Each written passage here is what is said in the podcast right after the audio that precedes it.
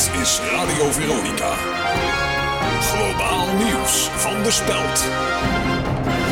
Goedemorgen, ik ben Suzanne Lesquier. RKC mocht geen kampioen worden.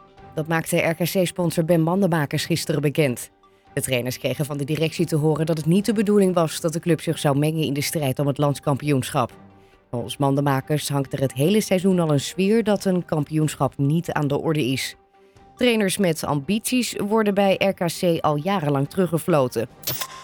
Het aantal mensen met tyfus dat zijn infectie actief beleidt, neemt in rap tempo af. Veel tyfusleiders verkiezen hun gezin of carrière boven een verblijf op de intensive care. Het aantal mensen dat ongezien de tyfus krijgt, stijgt juist flink. En virologen over de hele wereld hebben enthousiast gereageerd op de recente uitbraak van het ebola-virus in Guinea.